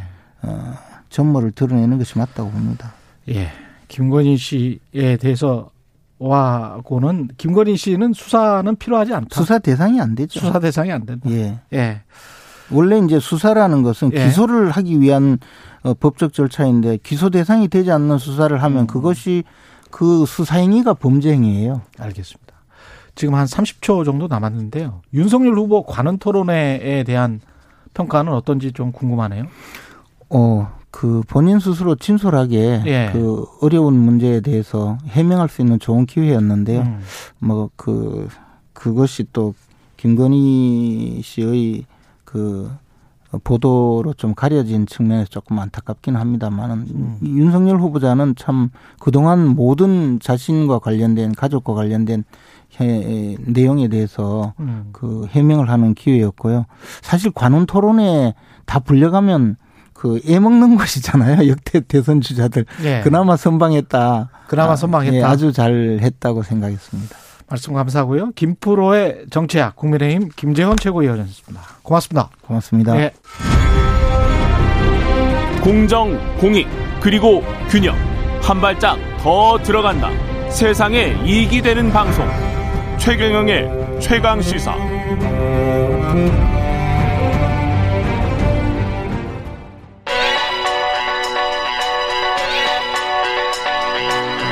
최강 시사 전민기의 눈. 네, 한국인사이트 연구소 전민기 팀장 나와 있습니다. 안녕하십니까? 네, 반갑습니다. 전민기입니다. 예. 오미크론 방역 패스 단계적 거리두기. 아유, 진짜 너무 저 뭐랄까 힘들 힘들어요 이제. 그렇죠. 그렇죠. 예. 백신, 바이러스 이거 언제까지 우리를 이렇게 괴롭힐는지. 맞습니다. 예. 그 오미크론 관심도 보니까 초반에는 정말 또 새 변이가 등장했다고 하니까 많이들 뜨거웠죠. 놀라셨는데 예. 금방 또 사그라들면서 피로감을 굉장히 이제 호소하시는 모습이에요. 그래서 예. 언급량이 18만 8천 건 11월 26일에 이제 빅데이터 상에서 처음 등장을 하거든요. 근데 이제 연관어들 쭉 보시면 그러니까 확진이 됐을 때 어떤 증상들 나타나는지 일단 궁금해 하셨고 음. 위험성은 어느 정도인지 뭐 그래서 후각이나 미각 요런 단어 나오면서 이제 남아공이라든지 그리고 이제 처음으로 확진됐던 그 목사 부부 이야기들 예. 여전히 어 가장 큰 관심사로 남아 있는 걸 보니 초창기에 좀 머물러 있다라고 보시면 될 것 같고요. 그 오미크론에 대한 반응이 25.4대 70.6이에요. 근데 이게 이제 델타 변이하고는 좀 달라지거든요. 이따 예. 좀 비교를 해보겠지만 예. 연관어 감성어 보시면 예. 피곤하다, 피로 이 단어가 가장 크게 그렇구나. 나타나요. 저만 이렇게 생각하는 게 아니군요. 네. 그래서 예. 코로나 초창기 보면은 그 두려움과 공포의 그렇죠. 감정이 여기 가득 차 있거든요. 예. 근데 이제 공포나 뭐 무섭다, 위험하다 이런 단어는 굉장히 작아지고 아주 피곤하다라는 단어가 나오는 걸 보니까 이제 국민의 피로도가 어느 정도 쌓였는지 알 것 같고요. 음. 그 다음에 이제 그 유튜브 반응도 쭉 보면은 이런 것들이요. 가장 많이 보신 것들이 오미크론이 뭐 선물이 될 수도 있다. 왜 그랬냐. 그 당시에 음, 이제 뭐 위, 중증 환자는 줄어들고 예. 증상이 좀 약하다. 그래서 그렇죠? 이게 이제 우세종이 됐을 때는 음. 오히려 독감처럼 될 것이다. 이런 좀 기대감이 컸기 때문에 그렇습니다. 그런 시나리오도 있었죠. 맞습니다. 네. 그 이후에는 뭐 뭐전 음. 세계 긴장감이 고조되고 있다. 뭐 이런 유튜브 내용들을 좀 많이 보고 계시거든요. 그러니까 음. 초반에 관심이 쏠렸었어요. 그러면서 예. 야 이게 또 희망 생기는 거 아니냐? 아니래 길어질 수 있대. 야 결국 또 피곤하다 이런 예. 반응들입니다. 델타 변이와 관련했을 때는 어떤 반응이었습니까? 델타 변이와 비교해서? 이때 보시면요. 이때만 하더라도 코로나 그동안의 반응들과 비슷해요. 마스크라든지 방역, 뭐 효과, 예방, 전파력, 어, 그 다음에 접종. 그러니까 원래는 이제 코로나 바이러스 관련해서는 네. 이런 것들이 일반적인 키워드라고 보셔야 돼요. 이때가 델타 변이가 언제였어요? 여름이었습니까? 이게 이제 6월에 6월. 최초로 등장을 하거든요. 예. 근데 오미크론 두 번째 변이다 보니까 또 음. 익숙해지고 관심도 떨어지고 이렇게 된 거고요. 그때 당시 보시잖아요. 그 음. 감성어 자체가 예. 보시면 감염되다, 무섭다, 무섭다가 있네. 예, 예, 뭐 강하다, 걱정이다, 공포, 경고하다, 어렵다, 심각하다, 뭐 이런 단어들. 그러니까 음. 지금 얼마나 차이가 있는지 보실 수 있고요. 예. 그때 유튜브도 보시면은 어, 델타 변이 감염되면 이 증상이 주로 나타난다. 즉각 검사 받아야 된다. 음. 확진자 안 만나도 감염이 된다. 이런 약간 좀 공포스러운 그런 기사들이 많았거든요. 그렇죠. 예. 그러니까 변이도 계속 발생하면 발생할수록 우리는 익숙해지게 되고 어. 거기에 대해서 두려움이나 공포심이 좀 사라진다라는 게 예. 결국엔 이게 마음의 문제인데 맞습니다. 그 우리가 일상생활에서 지켜지는 음. 그런 어 것들을 좀 소홀할 수 있다라는 거거든요. 그러니까 사실은 오미크론이 델타 변이보다는 좀 약하다고 하더라도 우리의 마음은 좀 더 단단해지고 좀 거리 유지 같은 걸 철저히 해야 될 것 같습니다. 그렇죠. 네. 그러면서도 꼭 계속 걱정만 할 필요는 없을 것 같아요. 그러니까 음. 걱정을 부추기는 사회 현실도 있고 네. 특히 우리 언론이 저는 좀 걱정인 게 네. 언론이 저는 걱정입니다. 음. 왜냐하면 음. 계속 저는 외신과 비교해서 보니까 네. 이렇게 걱정을 부추기는 언론이 있나 싶을 음. 정도예요. 그 이런 식으로는 보도 안 하거든요. 네네. 네. 부작용이 날 때마다 단발적으로 계속 인터넷에 뜨고 그게 굉장히 크게 보도가 되고 확진자 수가 지금도 무슨 전광판 돌아가듯이 돌아가잖아요. 네네. 도로 교통사고 사망자 그 돌아가듯이 그렇게 돌아가거든요. 음. 이렇게 보도하는 나라 없어요. 네. 단언컨대. 음. 그리고 그게 대중 심리에 미칠 영향을 제발 좀 생각을 좀 했으면 좋겠습니다. 그 사실 네. 피로감을 느끼고 묻어내지는 것 같지만 사실 매일 그걸 보고 있는 그 그럼요. 그 스트레스도 굉장하기 그게 네. 또 자영업이랄지 다른 그 경제에 미치는 영향이 또 굉장히 크기 때문에 경제는 네네. 네. 심리이기 때문에 예. 왜꼭 이런 식으로 하는지 모르겠습니다. 음. 오히려 종합적으로 포괄적으로 한 리포트에서 많은 양의 정보를 주면서 종합적으로 보도를 하는 게 훨씬 낫지. 네. 단발적으로 아주 자극적이고 선정적인 보도를 뭐 수백 수차례 해버리면 그러면 안 돼요. 인간 내가 그건 당해내지를 못하, 못합니다. 네. 예. 당연히 이제 방역 패스에 관해서도 국민들이 이게 심란해 할 수밖에 없는 거죠, 이게. 그렇죠. 예. 네, 그래서 방역 패스 관련해서 지금 감성어 자체가 21.1 대 71.6이에요. 왜냐하면 이제 문제 있다는 것들이 많이 좀 어, 언론 통해서 이야기 나오다 보니까 그래서 뭐 반대한다. 그 다음에 불만이다, 혼란스럽다, 뭐 반발 요런 키워드들이 좀 많이 등장을 하거든요. 예. 그러니까 이거 관련해서는 학원이나 이제 청소년들 사이에서 이슈들이 확실히 좀 많이 언급이 됐고요. 음. 그다음에 이제 공연장이라든지 학원 요런 단어들 모임 나오면서 좀 약간의 그 차이 있는 부분에 대한 좀 불만들이 확실히 좀 목소리 좀 크게 나오고 있는 상황입니다. 예. 알겠습니다. 전민기의 눈이었습니다. 감사합니다. 고맙습니다. 예, KBS 라디오 최경영의 최경사 2부는 여기까지고요. 잠시 후 3부에서는 김기식의 식스센스 그리고 러시아 우크라이나 지금 상황 별로 안 좋은 것 같은데요. 한국외대 내국과 재성훈 교수와 짚어봅니다. 네.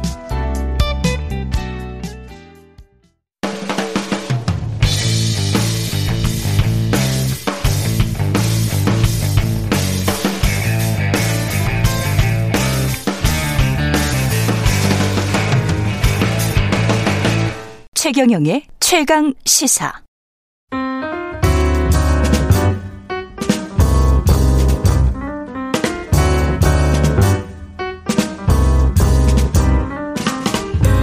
네, 더 나은 미래를 위해서 오늘의 정책을 고민합니다. 김기식의 정책 이야기 식센스 김기식 더 미래연구소 소장 나오셨습니다. 안녕하세요. 예, 안녕하세요.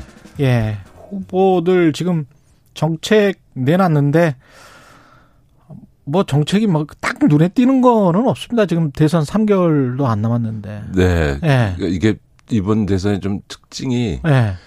어, 대선을 관통하는 시대 정신에 대한 화두가 양쪽 후보 어디로부터도 좀 안 나온다. 예를 들어서 이제 보통 이제 97년도에 김대중 대통령이 대통령 될 때는 평화적 정권 교체라고 음. 하는 뭐 화두가 있었고요. 예. 또그 노무현 대통령 될 때는 어, 지역 균형 발전이라고 하는 어, 그 그다음에 탈권위주의라고 하는 이런 이런 이제 화두가 있었고 뭐 2012년도에 보편복지와 경제민주화라고 하는 시대적 화두가 있었고 뭐 지난 17년에는 탄핵의 여파로 인해서 이게 나라냐 이런 이런 것 때문에 이제 나라 바라 세우기 같은 이런 이제 탄핵 국면에서의 이제 선거 시대 정신이 있었던 건데 지금 누구한테도 이번 대선 시대 정신은 뭡니까?라고 음. 물으면 이렇게 명확하지 않는 사실은 이제 그런 양상도 굉장히 드문.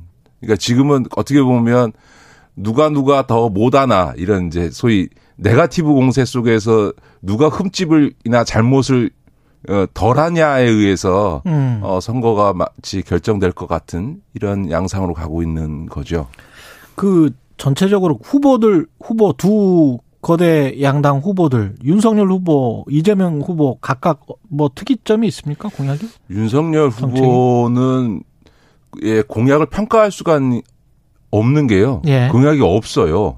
아직 제가 특별한 어, 공약이 없다. 87년 이래로 지금이 예. 여덟 예. 번째 대선인데 그 음. 여덟 음. 번의 대선 과정에서 대선을 앞 지금 앞둔 이 시점에 이렇게 공약 없는 후보는 처음 봤습니다. 그러니까 이제 윤석열 후보는 음. 지금 그 국민들께서 기억하시는 게 대체로 보면 정권 심판하겠다. 음. 그 다음에 탈원전, 음. 정책 잘못됐다. 그래서 다시 원전 하겠다. 그다음에 있잖아요, 백조. 그다음에 그 부동산 예. 관련해서 종부세 음. 이거 어? 세금 폭탄이니까 하겠다. 음. 이, 이런 게 이제 대부분인데 예.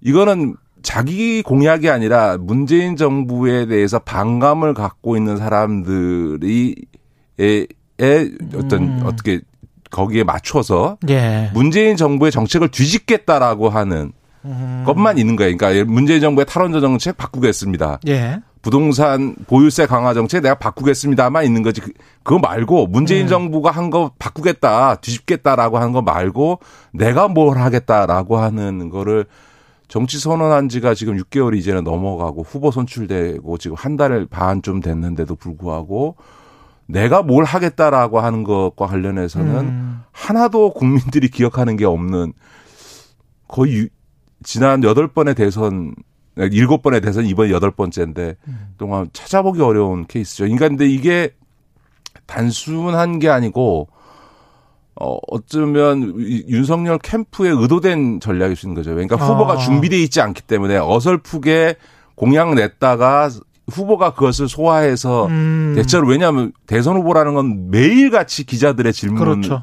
공세에 직면하게 돼 있는데 예. 후보가 소화하지 못한 공약을 내놨다가 기자들이 질문했는데 답변을 못 하게 되면 이게 이제 오히려 큰 문제가 되니까 거의 이번 대선은 굵직한 몇 개 공약만 후보가 소화할 수 있는 이것만 내놓고 나, 머지는 그냥 그 이쪽에 정권 심판 여론에 엎어셔 음. 어, 그걸 없고 그냥 일단 정권만 어, 교체하면 된다. 예, 예, 예. 그런 그런 식으로 가고 예. 김종인 위원장이 합류했으니까 오히려 정책적인 부분은 음. 김종인 위원장이 이야기하는 이런 구도를 짜고 있는 거 아닌가. 그래서 아마 지금뿐만 아니라 앞으로도 윤석열 후보에게서 무슨 크게 무슨 공약을 기대하기 어려운 거 아닌가 이런 정도의 생각이 들 정도로 음. 정말 공약을 평가할 수 없을 만큼 공약이 없다 이렇게 봐야 됩니다 윤석열 이재명 후보는 우클릭을 지금 많이 하고 있는데 네네. 어떻게 보세요 이재명 후보의 공약은?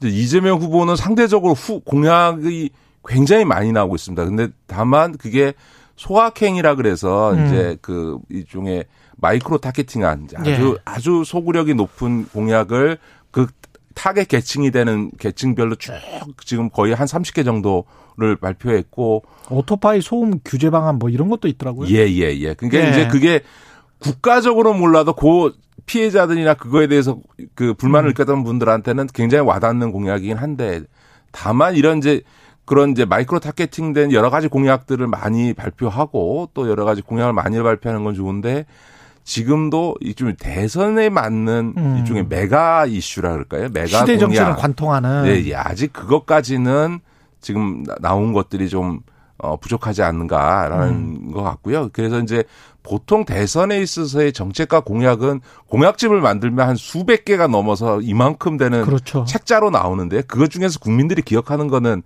10개도 안 됩니다. 그러니까 무슨 얘기냐 하면 대선의 시대 정신을 관통하는 음. 의제가 될 수 있는 굵직한 공약이 결국 대선의 쟁점이 되고 그것이 국민들에게 각인돼서 후보를 선택하는 데 영향을 미치는 것이지 또 후보 시절에 돌아다니면서 지역마다 내놓는 공약이나 이런 수백 수천 개의 공약이 영향을 미치는 건 아니다. 그런 음. 점에서는 이재명 후보에게는 어쨌든 그런 이제 시대 정신을 관통하는 굵직한 메가 의제를 어떻게 만들어낼 거냐 이런 게 네. 되게 중요한 거고요. 아까 이제 우클릭 얘기를 하셨습니다만 유연화하는 거죠. 그러니까 음. 예를 들어서 어쨌든 지금 정권 교체론이 50%를 넘어가고 있고 그거는 어쨌든 문재인 정부의 음. 정책에 불만을 갖고 있는 거고 특히 부동산 정책의 경우에는 그렇죠. 정권 교체, 정권 심판론의 핵심적인 정서적 밑바탕이 되니까 음. 당연히 그것에 대해서 일정한 어, 유연화라고 해야 음. 선거가 되지 국민들이 불만이 있다고 그러는데 그거 그냥 나는 그건 모르겠고 이걸 이대로 그냥 끝까지 가겠습니다. 이래 가지고 선거가 되겠습니까?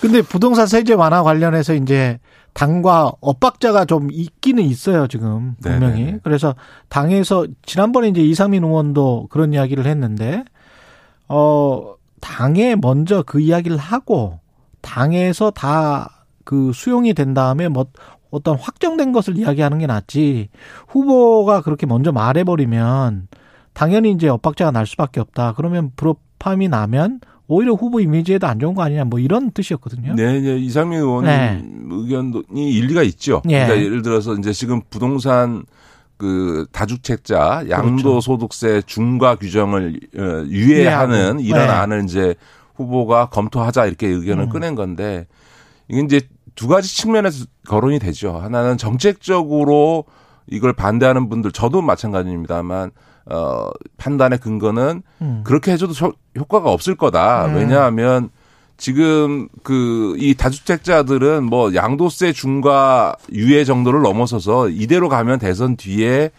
어 종부세 자체가 재검토될 것 같은데 음. 그러니까 이제 버티면 뭐 그 1년 유예 정도가 아니고 제도 자체가 변경될 수 있다 이런 기대감이 있고요. 무엇보다 주택 가격이 아직도 상승할 수 있다라는 기대 심리가 있는 한, 음. 어, 집을 팔 리가 없죠. 마치 주식 시장에서도 그렇습니다. 어떤 특정 종목을 샀는데 그 사, 특정 종목이 앞으로도 계속 오를 수 있다고 생각하면 어떤 상황이 와도 안 팔고 이 예. 쥐고 있는 거거든요. 그러니까 예. 그런 점에서 보면 오히려 이 그 지금 더군다나 대선 전에 부동산 그, 그 다주택자의 양도세 중과 규정을 유예한다고 해서 집이 매물로 나올 가능성은 별로 없다. 효과가 없다. 근데 음. 이 매물 잠김 현상 때문에 이걸 유예해 주겠다고 하는 거니까 정책적으로 타당하지 않다라고 하는 반론이 강하게 나올 수밖에 없고 저도 어 정책적으로 음. 보면 이게 어 매도 유도 효과가 거의 나타나지 않을 거다라고 봅니다. 음. 근데 만약에 이제 민주당에서 매도 유도 효과가 나타날 것 같다. 지금 시점은 그렇게 판단을 하고 국민의힘은 원래부터 양도세 중과에 이제 부동, 부정적인 입장이었고요. 네네. 네, 네. 그래서 여야 만약에 합의를 한다면 네네. 네. 그러면 되는 거 아니에요? 그런데 아마 이미 청와대에서 반대 입장을 표명을 했고요. 그러니까 아. 아까 말씀드렸던 것은 이상민 의원님 얘기하신 것처럼 이렇게 예. 부동산 정책의 기조가 흔들릴 수 있거나 음. 혹은 지금 이제 겨우 안정기에 들어가고 있는 이런 시장 상황에서 잘못된 시그널이 될 수 있는 이런 것들에 대해서는 조금 내부에서 논의를 숙성해서 내부적으로 문제 제기해서 숙성시켜서 좀 당정청 간에 조율된 이런 어떤 어 기반 위에서 후보가 이그 정책적인 어떤 유연성을 보여주는 이런 조금 정무적 메시지 자체의 의미는 있습니다. 왜냐하면 음. 저도 지금 당장은 그 양도세 중과 유예 반대하지만 부동산 시장이 완전히 그 안정기에 들어서서 하향 안정화될 때는 이제 집값을 집을 매도할 수도 있거든요. 그럴 음. 경우에는 사실은 이런 이제 일시적으로 어, 중과 유예를 해주면 음. 그 부동산 매물이 쭉 빠져 나오는 매물이 음. 나오는 이제 매도 유도 효과가 확실히 나타나거든요. 그러니까 이런 예.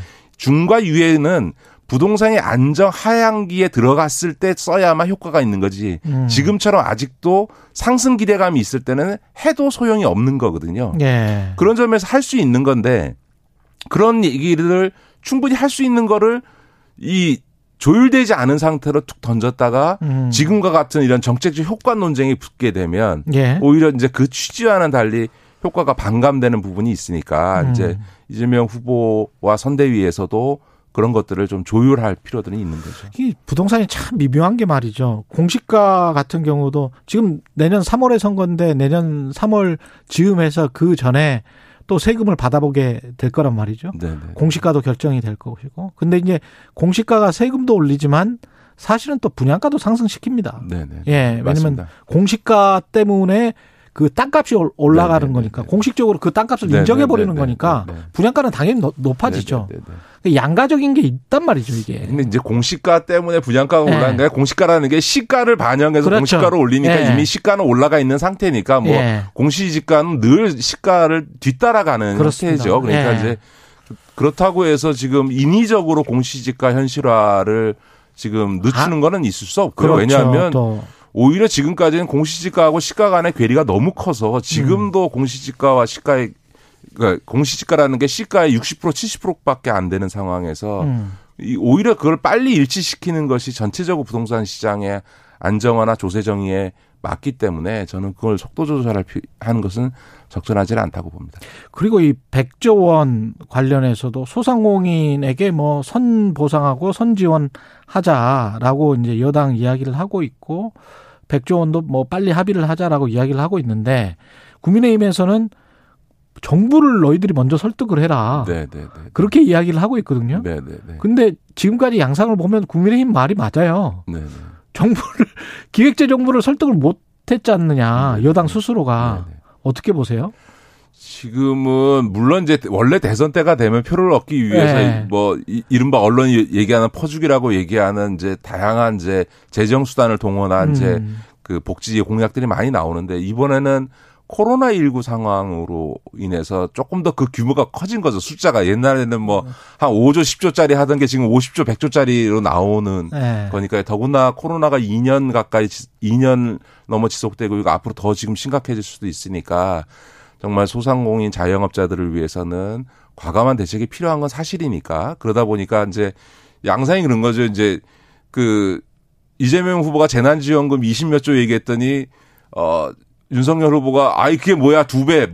묻고 더블해서 묻고 50조 더블. 얘기하고 윤석열 후보가 50조 얘기하니까 김종인 위원장이 아 50조가 뭐야? 그냥 묻고 더블 100조 해. 그러니까 이쪽에서는 100조 얘기 나오니까 아 그러면 알았다 좋다 100조라도 하자 그럼 아. 어떻게 할래 빨리 하자 이렇게 아. 되는 저는 요, 요런 양상 자체는 별로 그렇게 바람직하지는 않다고 생각하고 또 하나는 자영업에 대한 손실 보상은 확실히 해야 되는 건 맞고요. 음. 그런데 저는 50조, 100조가 들까에 음. 대해서 실제로 손실보상 개념으로 가면 그렇게 안 들 겁니다. 왜냐하면 음. 제가 누차 말씀드립니다만 지금 자영업 중에 네. 7, 80%는 이미 코로나 이전보다 오히려 매출이 올라간 상태이기 때문에 음. 우리 국민들께서 자부심을 가셔야 되는 것 중에 하나는 우리나라가요. 자영업자 소득 파악 시스템이 가장 잘 됐습니다. 왜냐하면 자영업의 음식점이나 무슨 가게에서 매출의 90%가 카드와 페이에 의해서 지불되고 있거든요. 카드 아. 사용률이 72%고요. 예. 미국이나 일본 같은 나라의 몇 배가를 카드로 사용합니다. 그러니까 현금을 안 예. 쓰기 예. 때문에 매출이 바로 잡히고요. 음. 또 하나는 그 이 4대 사회보험이라든가 세금인 그 소득세나 종업원들의 소득세 음. 처리 근로소득세 처리나 혹은 이 자영업자 본인의 종합부동산 네, 종합소득세 처리 때문에 실제로 소득 파악도 거의 완벽하게 지금 되고 있는 겁니다. 예. 그렇기 때문에 실제로 자영업자들이 매출 손실이 얼마큼 났고 대략 소, 그 소득이 얼마큼 줄었을지에 대해서는 금방 파악이 되거든요. 음. 그런 거를 상태에서 실제로 대부분의 자영업자들은 이미 다 거의 다 회복을 했기 때문에 문제는 뭐냐면 완전히 이 코로나 상황에서 직격탄을 맞아서 정말로 피해가 큰 사람들한테는 매번 많이 줘봐야 500만 원, 1000만 원 주니까 문제인 거거든요. 음. 저는 그래서 이번에 지원을 한다면 예. 뭐 넓게 주기 위해서 보편적으로 뭐 100만 원, 200만 원 이렇게 주지 말고 음. 우리나라가 전 세계 자랑할 만한 이런 이제 소득 파악 행정 인프라를 음. 갖고 있으니까 매출 파악을 할 수 있으니까 정확히 해서 정말 피해가 심각한 쪽은 그게 5천만 원이 됐든 1억이, 1억이 됐든, 됐든, 확실히 지원해줘서 음. 체감할 수 있게 정말 그 이게 손실을 보상받을 수 있게 하고 음. 손실이 없는 쪽에는 뭐하러 줍니까? 그냥 음. 평균적으로 줬다는 거 알리려고 거기다 50만 원, 100만 원 주지 말고 음. 확실하게 손해 본 분들한테는 금액에 제한 없이 음. 심지어는 2억이든 3억이든 손실날 만큼 저는 예. 아예 문 닫게 한 데들은 그렇게 해줘야 될 거 아니냐. 일본도 그렇게 하고 있어요. 네, 실제로. 네, 네. 예. 1억, 2억씩 지원을 하고 있습니다. 예. 알겠습니다. 김기식의 식센스, 김기식 더 미래연구소 소장이었습니다. 고맙습니다. 네, 고맙습니다. KBS 일라디오 최경련의 최강시사 듣고 계신 지금 시각은 8시 46분입니다.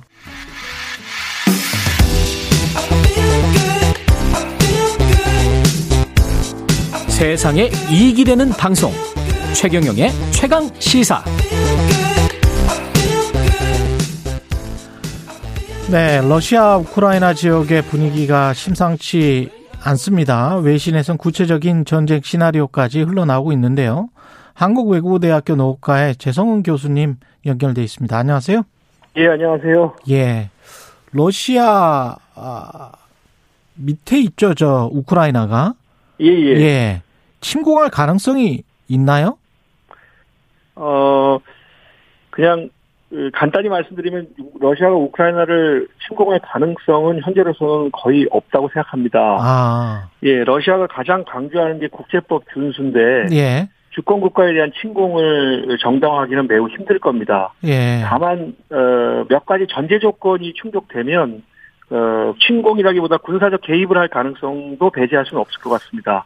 이 예를 들어서 이제 현재 러시아 중앙 정부가 이 내전 상대방인 동부 지역에 대해서 무력 진압을 시도할 경우 이걸 뭐 크렘린 대변인은 도발이라고 표현을 했는데요. 예. 그럴 경우에 러시아가 자국민 보호를 명분으로 개입할 수도 있을 것 같습니다. 지금 그 동부 지역 주민들에게 음. 러시아가 그 러시아 국적을 부여해 왔어요. 예. 자국민 보호의 명분이 충족될 수 있을 것 같습니다.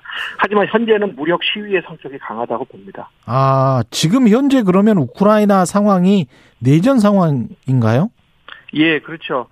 그, 저, 2013년 말에 야누코비치 대통령이 이제 전 대통령이죠. 친러 정책에 반대한 반정부 시위가 벌어졌고, 어, 과도 정부가 들어서서 친서방 정책과 민족주의적인 정책을 수행했습니다. 그러니까 아. 이에 반발한 크림반도, 친러 지역이죠. 예. 크림반도와 동부 지역이 이 과도 정부에 반대하는 시위를 벌였습니다. 아. 네, 그래서 어, 크림반도는 뭐 이미 다 아시다시피 2014년 3월에 주민 투표를 통해서 러시아에 병합됐지만 동부 지역은 그해 4월에 독립을 선포하고 아직까지 내전을 벌이고 있는 상황입니다. 아, 그렇군요. 그러면 예. 동부 지역도 우크라이나의 한 곳이다. 그리고 그렇죠. 러시아 계열의 같은 민족이 살고 있습니까? 예, 러시아인이 많이 살고 있고 러시아인이 아니라 하더라도 러시아화된 이미 이제 그런 사람들이 다수가 거주하고 있습니다. 아, 네. 그래서 러시아는 그게 일종의 이제 명분이 되겠군요. 러시아인을 네네. 네. 보호해야 되기 때문에 예, 우리는 예. 거기에 이제 군대를 파, 파병해야 된다. 뭐 이렇게 되는 거군요, 이게. 예, 게다가 그 러시아 국적을 어 아주 광범위하게 부여를 했습니다. 좋습니다, 국적을. 아, 국적이 아예 그렇게 돼 있어요? 예. 그러니까 우크라이나 국적도 가지고 있고 이 사람들 같은 경우에는 러시아 국적도 가지고 있는 거죠. 그러면 EU나 미국 등 서방 국가들은 명분이 뭔가요? 만약에 러시아가 우리 예. 자국민 보호를 위해서 군대를 파견해야 되겠다, 파병해야 되겠다. 지금 내전 상황이니까. 예. 어 이제 어그 저 미국이나 서방 국가들 같은 경우에는 음. 어 그 뭐라 그럴까요? 국가의 영토적 통합성 그리고 국가 주권을 존중하는 존중해야 된다는 입장에서 예. 외부의 개입이 있어서는 안 된다는 거죠. 음. 예, 당연히 그런 것이고요.